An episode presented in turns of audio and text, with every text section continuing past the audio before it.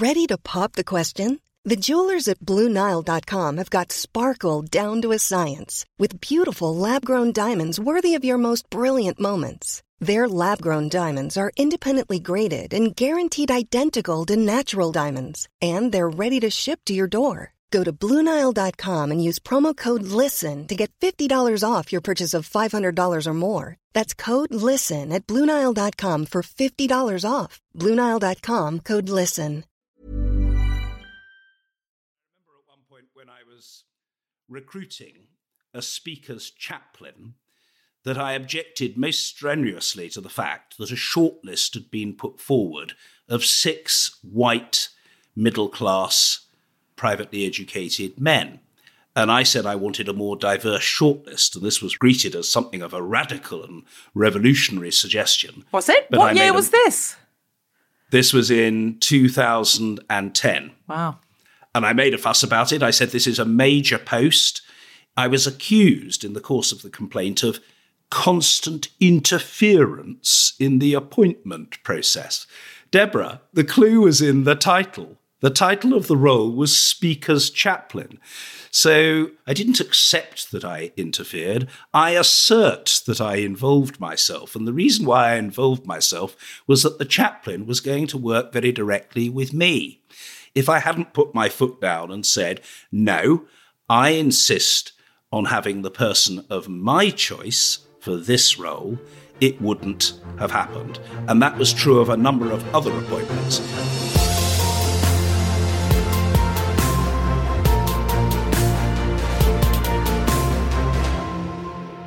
Welcome to this special edition of John Bercow's Absolute Power.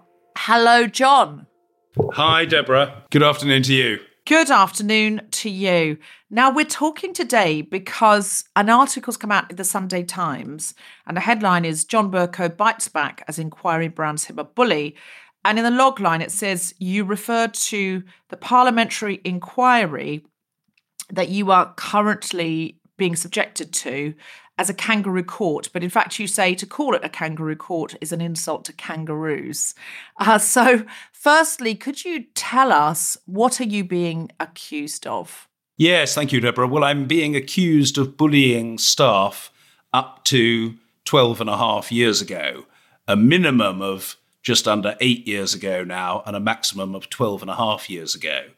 And the House of Commons has a bullying and harassment policy, quite properly, and it has an historic cases component whereby people can bring complaints for an unlimited period after the alleged conduct about which they wish to complain. That's going to change, by the way, in April 2022. From April 2022, it will be possible to bring a complaint against somebody only within 12 months of the alleged misconduct or unacceptable behavior.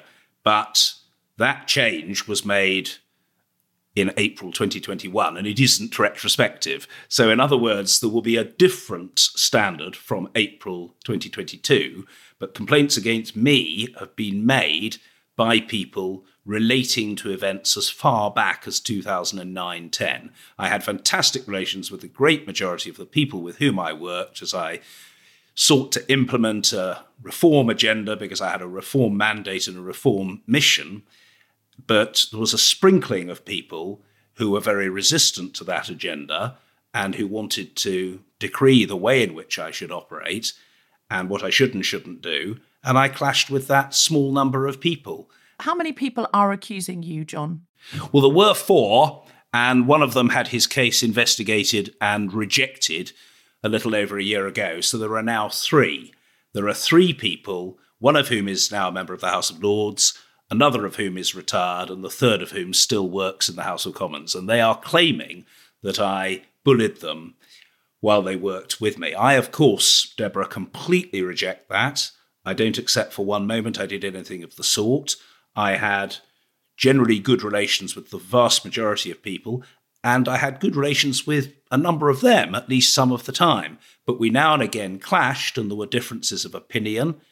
And in some cases, they said to me, Oh, you can't do this, Mr. Speaker. And I would say, Well, why not? And they'd say, Well, it's never been done like that. This would be a major change. You can't do that. Never been done like that. Or alternatively, you've got to do this. And I would say, Well, why is that? And they would say, well, it's always been done that way. And so, in a number of instances, we crossed swords, and I readily acknowledged that there was dissension and disagreement and periodic dispute. But what I don't accept is that there was any misconduct. And I think there's a rather dangerous notion creeping into the workplace discourse now that if two people disagree and there's an argument, well, necessarily it must follow that one person has maltreated another person. Well, that's not a proposition that I accept. And I think if we were to do so, it would be very, very dangerous indeed to the operation of the workplace. Can I ask what the power differential was between you and these three people who are making the accusations? Very fair question. One of them was what I would call a co equal. He was the most senior official in the service of the House. He wasn't publicly as well known as the Speaker, because the Speaker is an elected figure, but he was the accounting officer of the House. He was both the clerk and the chief executive of the House, and he was paid a substantially higher salary than the Speaker of the House. He knew everybody that there was to know in the service of the House, and everybody who worked as an employee of the House was junior to him. So I would argue that we were effectively co equals. He didn't report to me, he didn't actually report to any one individual at all. He worked under a royal warrant and couldn't be sacked by me.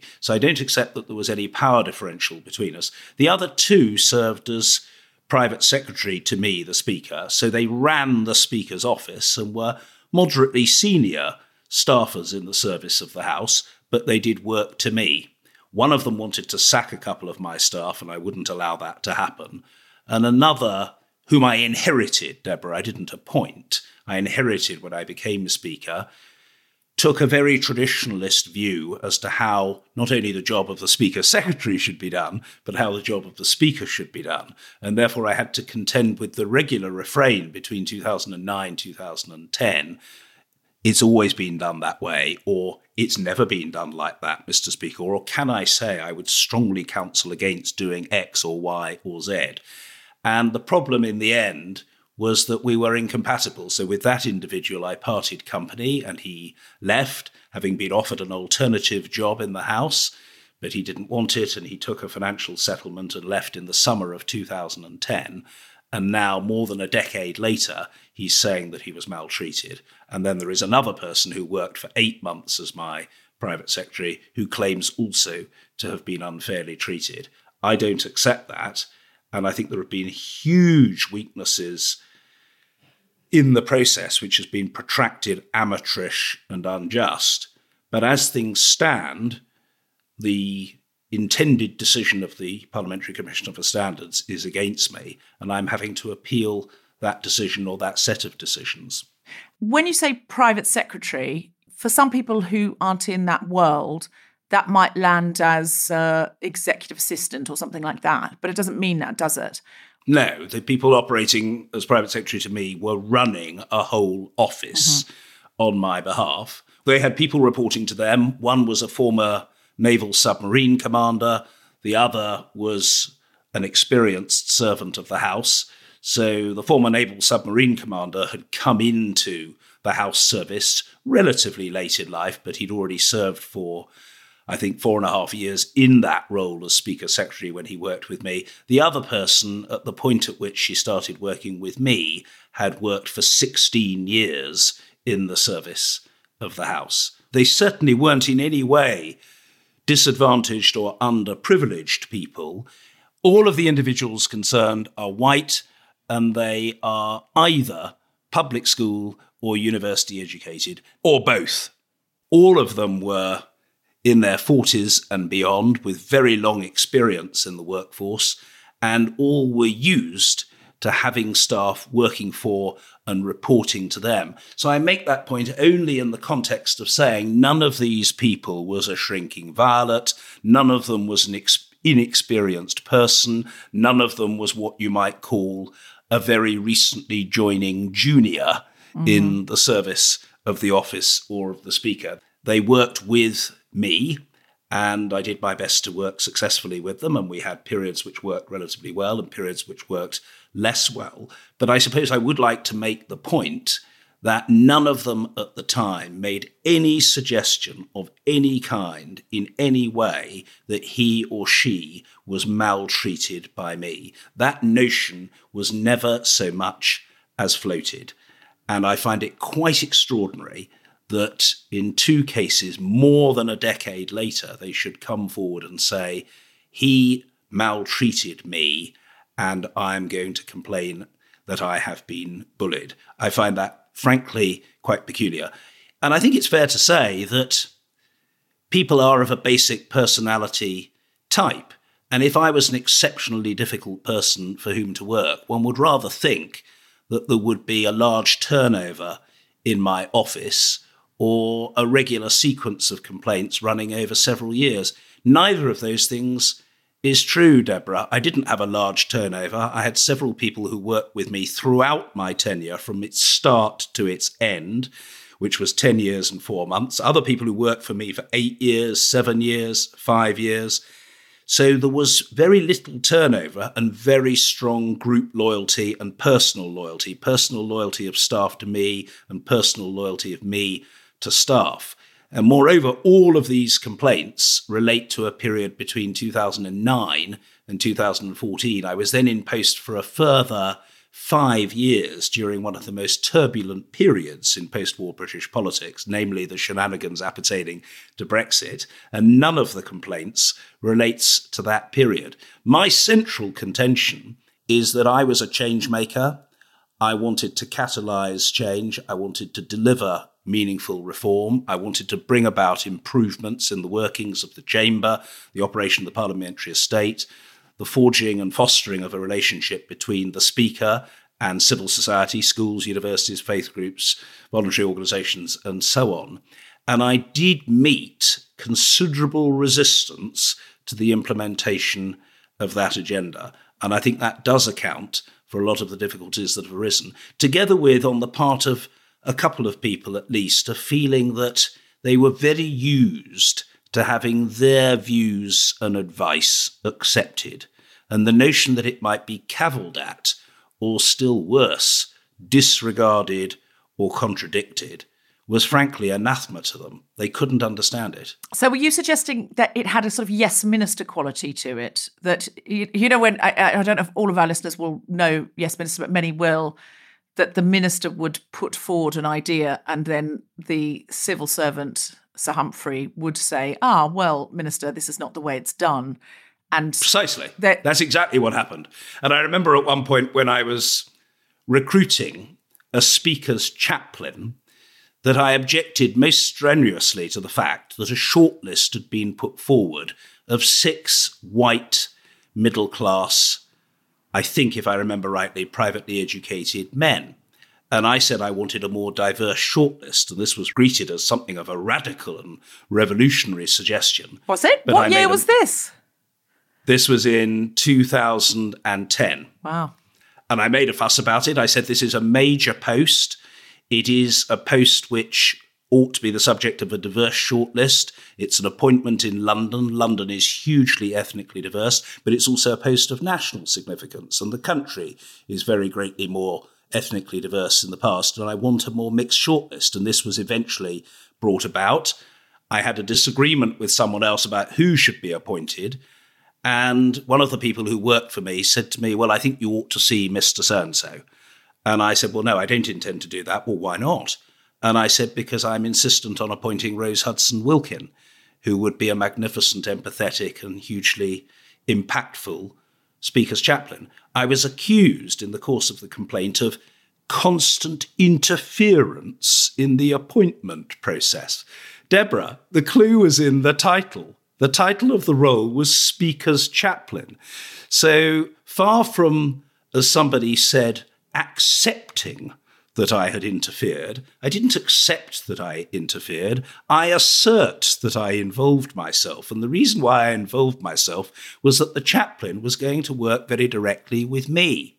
If I hadn't waged that battle, if I hadn't fought that fight, if I hadn't put my foot down and said, no, I insist on having the person of my choice for this role, it wouldn't have happened. And that was true of a number of other appointments. Separate from appointments, I can tell you that at one stage I decided I would like to get a license so that the House could stage civil partnership ceremonies. Because there was a member who wished to forge a civil partnership and to have a ceremony in the House of Commons, which I wanted him to be able to do. And I was warned by an official working for me that it would be problematic and could be very time consuming and might not happen. And the person concerned said to me, Mr. Speaker, just because Mr. X wants to have his civil partnership ceremony in the House, it doesn't mean you're under an obligation to deliver that opportunity for him. To which, of course, my reply was, it's not a question of an obligation, it's a question of me wanting to do the right thing. And I did do the right thing. And the license was obtained, and the ceremony did take place, and the relationship was formed. But again, if I had just taken the line of least resistance, if I just said, oh, I see, you object to this, you don't think I should do this, it wouldn't have happened. So the central point I'm making is that I wanted to be a change maker. And when I stood for election, Deborah, I said, I don't want to be someone, I want to do something. I want to deliver an agenda for reform, for renewal, for revitalization, for the reassertion of the core values of this place. And that's what I sought to do. But that did mean sticking to my last going with my instincts, proceeding with my agenda. And there were people who said, Oh, but you can't do this, you can't do that, you can't do the other. I remember at one point when a member came to me and said that she and her husband wanted, in circumstances in which there were impromptu votes in the House and they had no childcare available, to be able to carry their baby through the division lobby. And would I permit this? And I just needed to check that it was within my, if I may use this word again, bailiwick. Bailiwick. And I consulted a very senior official who seemed quite extraordinarily reluctant to say whether it was up to me or not. Eventually, he very reluctantly conceded that it was. In other words, it didn't require a vote of the House. But he proceeded to counsel me most strongly against the implementation of any such change, predicting that it would cause a humongous row, and proceeding to say to me, I'm bound to say, Mr. Speaker, I think a division lobby is a most unsuitable place for an infant. Members have various maladies and conditions of one sort or another, coughs and colds and so forth. I think a division lobby is a most unsuitable place for a child. And I said, well, I think that that's really for the parents to decide rather than for you or for me and I decided to make the change, and the rest is history. But anybody would have thought that I was proposing some revolutionary change that would rip asunder the constitutional fabric of the United Kingdom. Whereas, in fact, what I was proposing to do was something that would make life a little bit easier for a couple in Parliament with a little baby. Mm. So, given these progressive changes that you made that are on the record, there's one thing that has been said in the article that caught my eye, which was that one of the accusations is that you'd made a remark that was discriminatory in a both racial and gendered fashion. Could you please explain more about that? I did no such thing. It was suggested by somebody that I'd made a remark about the appointment of a particular Black Briton being an appointment made as a tick box exercise. There are a number of points here. First, Deborah, I wouldn't dream of saying anything of the kind.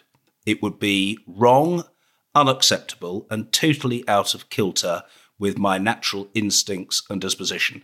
Secondly, I didn't at that point know the person concerned, so it is completely incongruous to think that I would have made a remark about that individual, and in particular about that individual apparently not having the requisite skills, which is what the complainant says, given that I didn't know her. I wouldn't have made any such comment.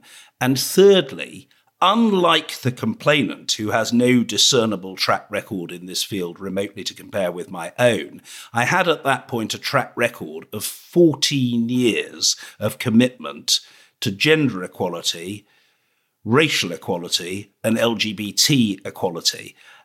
The people in the room were two clerks white middle aged men and me. No black Briton and no female Briton made that charge against me. It is a charge made by an individual, consumed by contempt and hatred for me, but it suffers from the disadvantage of being 100% wrong. Didn't do it, wouldn't have done it. It is absurd to suggest that I would, and if people are going to make decisions in these matters on the basis of the so called civil standard of proof, the balance of probability, it would be obviously sensible to have some regard to what the track record of the accused person is. My track record was one of demonstrable support for and effectiveness in delivering greater equality. The complainant's was not. Uh, so, are you saying that the man who said you said this?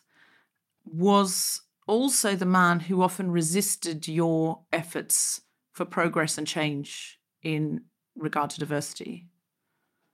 He tended to take the view that change would come about on an evolutionary and perhaps an incremental basis, and that, of course, one wanted to deliver change, but it wasn't something that could happen overnight.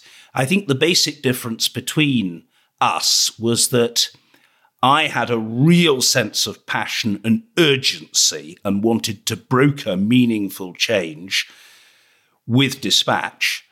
And the disputant in this case, the person who disagreed with me, did not view it in those terms. To put it very simply, I believed in having targets. I thought that we needed to be driving at clear milestones within specified periods. There was, to my horror, a discovery at one point that of the 84 senior Commons Service staff, none of them, none of them self identified as black, Asian, or minority ethnic.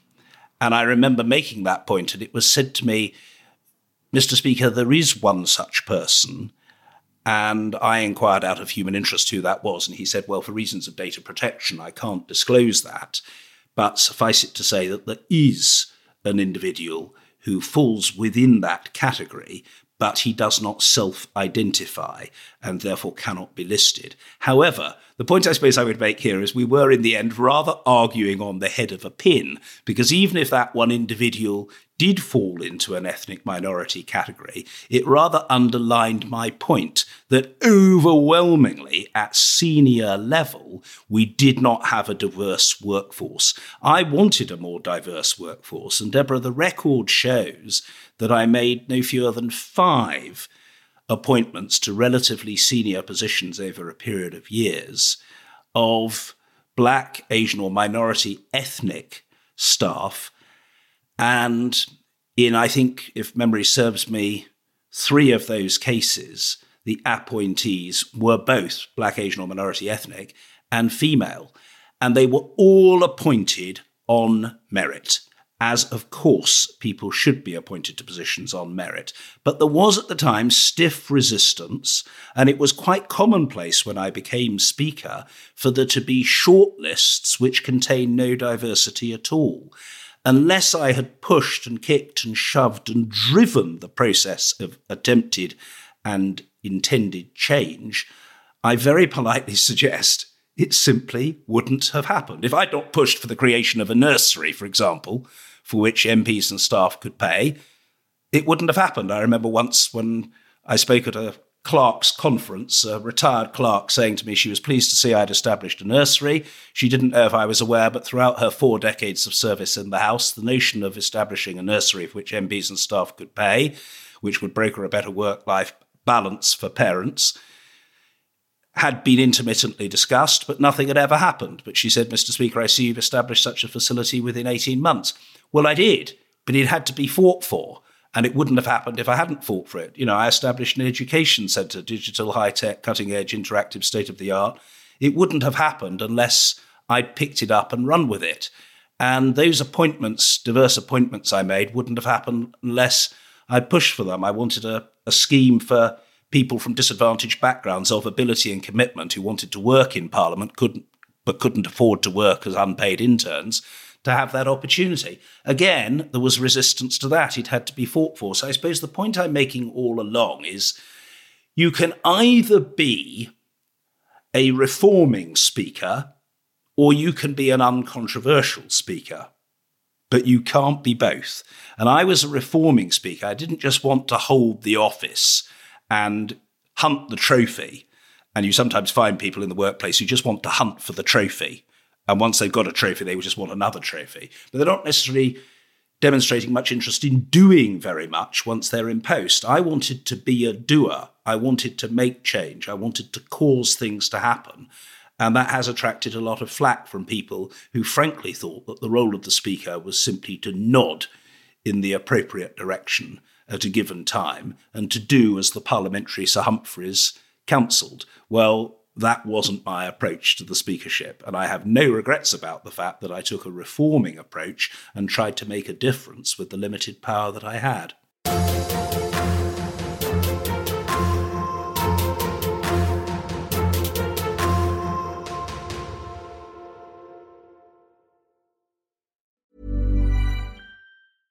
Ryan Reynolds here from Mint Mobile. With the price of just about everything going up during inflation, we thought we'd bring our prices down. So to help us, we brought in a reverse auctioneer, which is apparently a thing. Mint Mobile unlimited premium wireless. Have to get 30, 30, bit to get 30, bit to get 20, 20, 20, bit to get 20, 20, bit to get 15, 15, 15, 15 just 15 bucks a month. So, Give it a try at mintmobile.com/switch. slash $45 upfront for 3 months plus taxes and fees. Promo rate for new customers for limited time. Unlimited more than 40 gigabytes per month slows. Full terms at mintmobile.com. There's never been a faster or easier way to start your weight loss journey than with PlushCare. PlushCare accepts most insurance plans and gives you online access to board-certified physicians who can prescribe FDA-approved weight loss medications like Wegovy and Zepbound for those who qualify. Take charge of your health and speak with a board-certified physician about a weight loss plan that's right for you. Get started today at plushcare.com slash weight loss. That's plushcare.com slash weight loss. plushcare.com slash weight loss. Do you think you were easy to work with? I don't think I was a particularly difficult person with whom to work in the Speaker's office. I suppose what I would say is fundamentally, I like people. I'm a warm person. I enjoy interacting with others. I showed appreciation to my staff and the staff of the House every single day. And I was informal and genial. And I came in and out of the office and the outer office in a way that apparently my predecessors didn't. Am I a stiff upper lipped Englishman? No. Am I a model of calm stoicism and imperturbability at all times? No. Can I now and again get ratty if progress isn't made or there are delays or obstacles are unreasonably put in the way? Yes. Did I handle every situation in the chamber as I should have done? No, I'm flawed. I sometimes wind people up unnecessarily. But overwhelmingly, I had collegiate relations with the people with whom I worked. So the notion, you know, that I was fundamentally a difficult person to work with simply doesn't wash. There were staff who worked with me for several years and a number who'd left who specifically came back to say three cheers to me on the occasion of the last Prime Minister's questions that I chaired in October 2019. Now, I think if they thought that I was some sort of demon, they wouldn't have done that. I don't think I was a difficult person to work with, but of course, I wanted to make things happen. And now and again in the workplace, people can get irritated. But did I go around thunderously denouncing people or shouting and screaming and losing my rag with people? I most certainly didn't. And if I had done, there would have been a dramatic turnover in staff, and there wasn't. So I think the clue's in the stats. So, to reference another much loved political television comedy, nobody saying you were like Malcolm Tucker in the thick of it. No, I remember seeing that show, and you know it's a great show and it's very skillfully done. But he is, of course, an extremely unattractive character with not just a short fuse but no fuse, and basically going around being nasty and abusive to people. That's not me. I've never been like that. I've had wonderful relations with the vast majority of people with whom I worked. It was a great privilege to serve as speaker. And I remember as I went out of the chamber, Deborah, every day and was surrounded by the doorkeepers who come in and out of the chamber delivering messages, getting glasses of water, ensuring that everybody's content. Every single day for 10 years and four months, I would say thank you to the doorkeepers. I regularly thanked my own staff. I tried to motivate and encourage and give succor to people. So, you know, I wasn't difficult. I remember at one point having a wonderful person work with me who'd worked in the house for a very long time. And she eventually decided that she thought if she didn't leave, she never would. And she decided to go and work somewhere else. But she did say to me, I've worked in this place for 18 years, and you're the best boss I've ever had. So I do think there's something quite interesting here.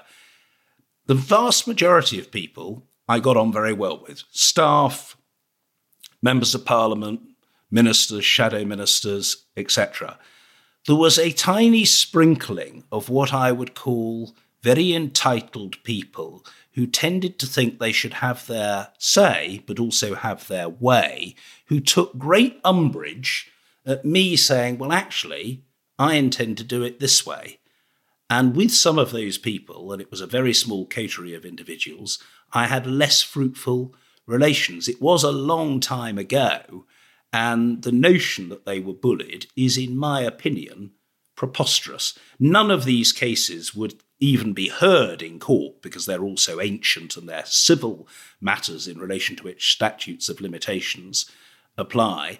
And the process, as I've explained a number of times, has been incredibly flawed. Present witnesses were not interviewed, absent witnesses were preferred over them. Hearsay was judged preferable to the views of people who were in the room at the time all sorts of unparticularized testimony was taken. That is to say, general commentary on a person rather than about the specifics of an event.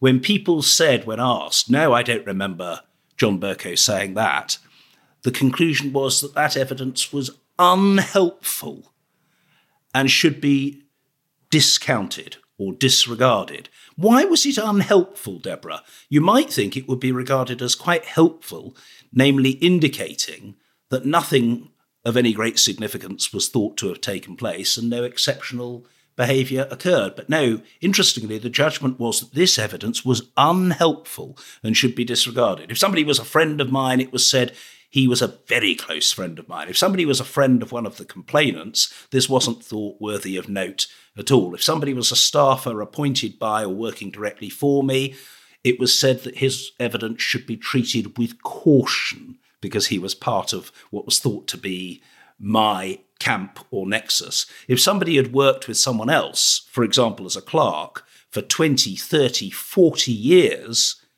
that wasn't thought to be notable at all. Those people were treated as absolutely selfless seekers after truth. This is the lopsided, unjust, and amateurish process that I've undergone for almost two years, overseen by people who had no legal background at all. None of them was a lawyer, and the decision maker, a middle ranking public servant, is not a lawyer. So, uh, you don't think the proceedings have been fair or fairly done? To say the proceedings have been unfair is a gross understatement. And I think that the investigators and the decision makers know that if this were debated in a courtroom, it wouldn't last a couple of minutes. It would be thrown out very easily. But unfortunately, the process involves parliamentary privilege and the decision maker saying, well, you can't discuss this outside, and you're not allowed access to documents. You can't see what emails might or might not have flown between, for example, investigators and the decision maker, or investigators and the House of Commons bureaucracy, etc., etc. You're not allowed to see any of that. And obviously, in a legal process where you have discovery and the right to obtain documents, Deborah, that wouldn't apply. So, you know, it is frankly a grievously unjust process. And what motivates people? Resentment of me, resentment of my resistance sometimes to their ways of doing things, resentment of change. And I think it is most unfortunate, but there certainly is a cabal in the House, which is hostile and is determined to have its way. And because hundreds of thousands of pounds of public money have been spent on this process, it follows that the people who are operating it and who gave the go ahead for it are determined to get their scalp. But has it got anything to do with justice or equity?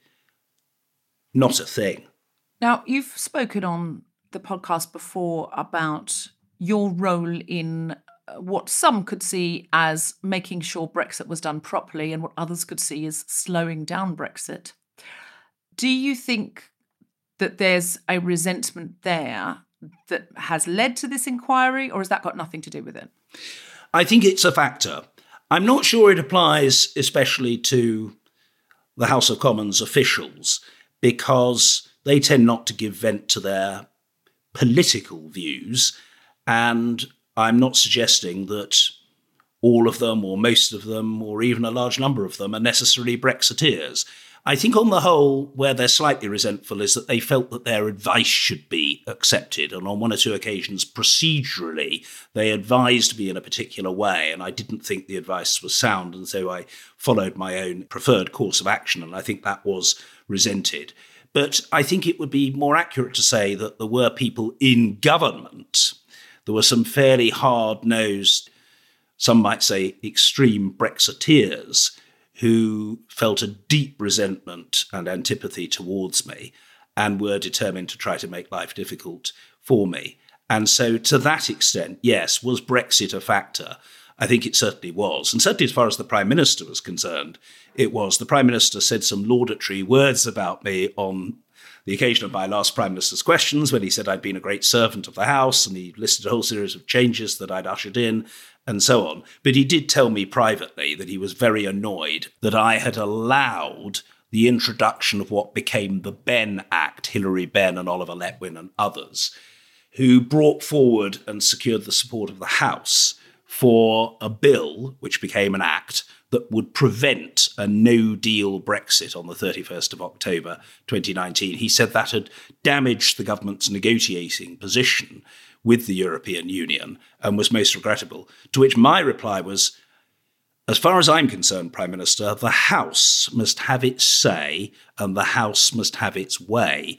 I thought that bill was procedurally proper. If you didn't like it and you wanted to stop it, it was up to you to have the numbers to defeat it. But it was obvious to me that he bore a very considerable resentment and ill will over that matter. So that's another example of how I think Brexit was relevant. I don't say all of this is about Brexit. I've explained, I think some of it's about fusty traditionalism in the House and a clerkly cabal that was very resistant to my modernising agenda. But there was also an element of Brexit as part of the equation. So, can I just ask you, as a feminist, there were two men and one woman who accused you of things. What specifically did the woman say you did? I'm accused of turning my head away and then blanking the person concerned for a period of several hours on an aircraft. I absolutely deny that. It was suggested that we sat next to each other. We didn't. The person concerned sat two rows behind me. And it wasn't a question, Deborah, of blanking her. It was a night flight, a point not communicated by the complainant to the investigator, but revealed by me. And because it was a night flight, I went to sleep as I knew that I would be addressing a conference of 300 people the following day. So that was one allegation. Then there was an allegation that I had subjected the individual concerned to a persistent and hate filled stare. Well, I'm absolutely insistent that I did nothing of the kind. But the important point here, in process and evidential terms, is that I was well aware that there were nine other people present at the meeting. So, of course, I'm sure your listeners will understand, I said to the investigator, Well, you haven't quoted any of the nine other attendees at the meeting.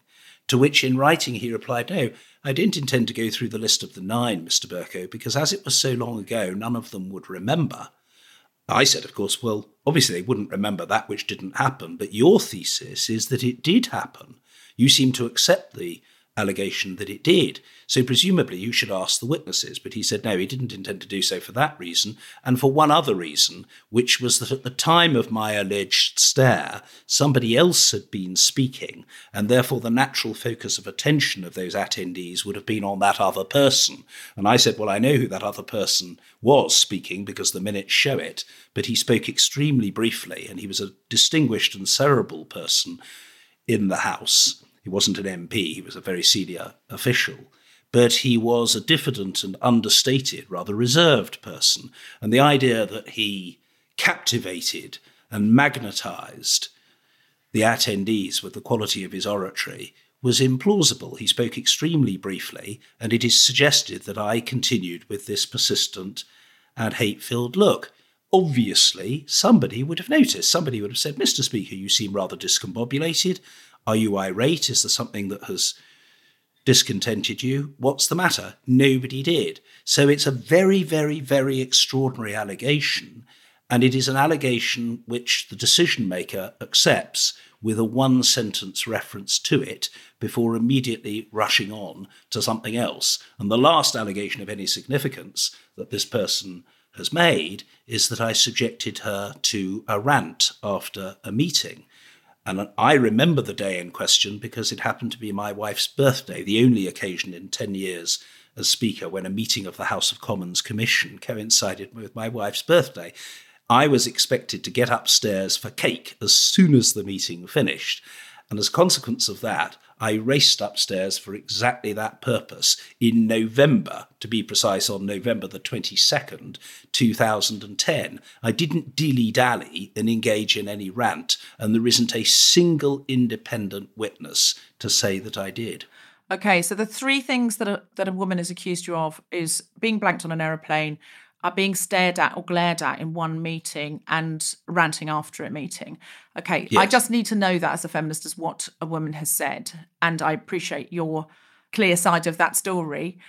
Finally, why have you spoken out before the inquiry has ended? Because the way in which this process operates, you haven't a chance in hell of getting your message heard if you adhere entirely to its constraints. You're told you can't discuss it at all. Well, the situation is that for two years, Deborah, I have observed confidentiality. It has been an absolutely grueling, debilitating, harrowing experience, damaging to me, upsetting for my family, extremely unhelpful and misery making, but nevertheless, I've adhered to confidentiality. All three of the current complainants have either directly or indirectly briefed the media about their complaints. They did so two years ago. None of those misdemeanors on their part has been taken remotely seriously by the investigators or the decision maker. I've constantly been reminded to preserve confidentiality, and the reason I've decided to speak out now is that if I wait until the last minute when the decision is released, you get scarcely 24 hours notice of it, and all the attention is on what the finding stroke decision is. At that point, you haven't got a cat in hell's chance of getting your counter message heard. So, in anticipating the possibility of a negative outcome, I am appealing to the independent expert panel, but in anticipating the possibility of a negative outcome, I want beforehand to get out there and to say this has been a protracted, amateurish, and unjust process. And I'd like to plant in the public mind the idea that there's something rotten in the state of Denmark so far as the operation of this process is concerned. That's why I'm doing so. It's not about settling scores with individuals. I haven't named any of the individual complainants. They've all briefed against me. I haven't named them. What I've tried to do is to explain calmly, logically, and with examples how and why this process has been unfair and wouldn't begin to pass muster in any court in the land. I wouldn't want to be represented or portrayed as somebody who doesn't believe in an anti bullying and harassment policy. I do. Amongst other things, I am the parent of three children. My wife and I, as parents, want our children to enter the workplace in the confident expectation that they will be fairly treated, that they won't be bullied or harassed or intimidated or threatened or belittled or disparaged in any way. I think most of us would want that. So I'm not one of those people who say, oh, I don't believe in all this anti bullying stuff. It's a lot of nonsense. Not at all. I think it's, in many respects, a very civilizing influence on a workplace. But any process, Deborah, must be fair. And if, in the name of tackling bullying, a process is instituted which doesn't respect basic principles of natural justice, of due process, of fair play, that process should be changed. Huge amounts of money have been spent on this. Far too much power is vested in one person. There is secrecy on an industrial scale. And what I'm saying is, irrespective of the merits of my case, this is not right, and this should not stand. Do you feel now that the power differential between you as a private citizen and this process has been in any way debilitating or intimidating of you? Yes, I certainly do think the irony is that there is now a very different power relationship. I'm a private citizen. I'm not part of the loop in the House. I don't interact with the officials. And what I have encountered, Deborah, which is upsetting and disappointing, and I think says more about the people involved than it does about me, is the most enormous display of two facedness. In other words, I had people who said to me at the time that I worked in the House what a great speaker I was, what a terrific reformer, what an enormous difference I was making. And I had a decision maker saying to me, do you want to know, Mr. Speaker, what my approach is? I'm not interested in a victim led approach. I'm interested in an evidence led approach. ABC is my approach. Do you know what that means? She said. And I said, I don't know, but I've got a feeling I'm about to discover. Yes, indeed, she said. ABC accept nothing, believe nothing, challenge everything.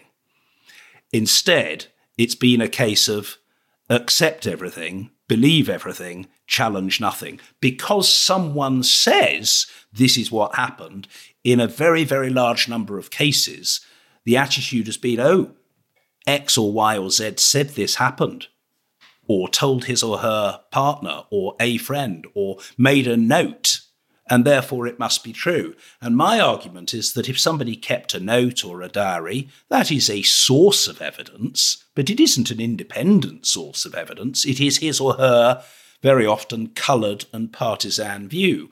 It was put to me on a number of occasions during these investigations by investigators Mr. Bercow, did you keep a diary? Did you possess a record? Do you have a note of what happened?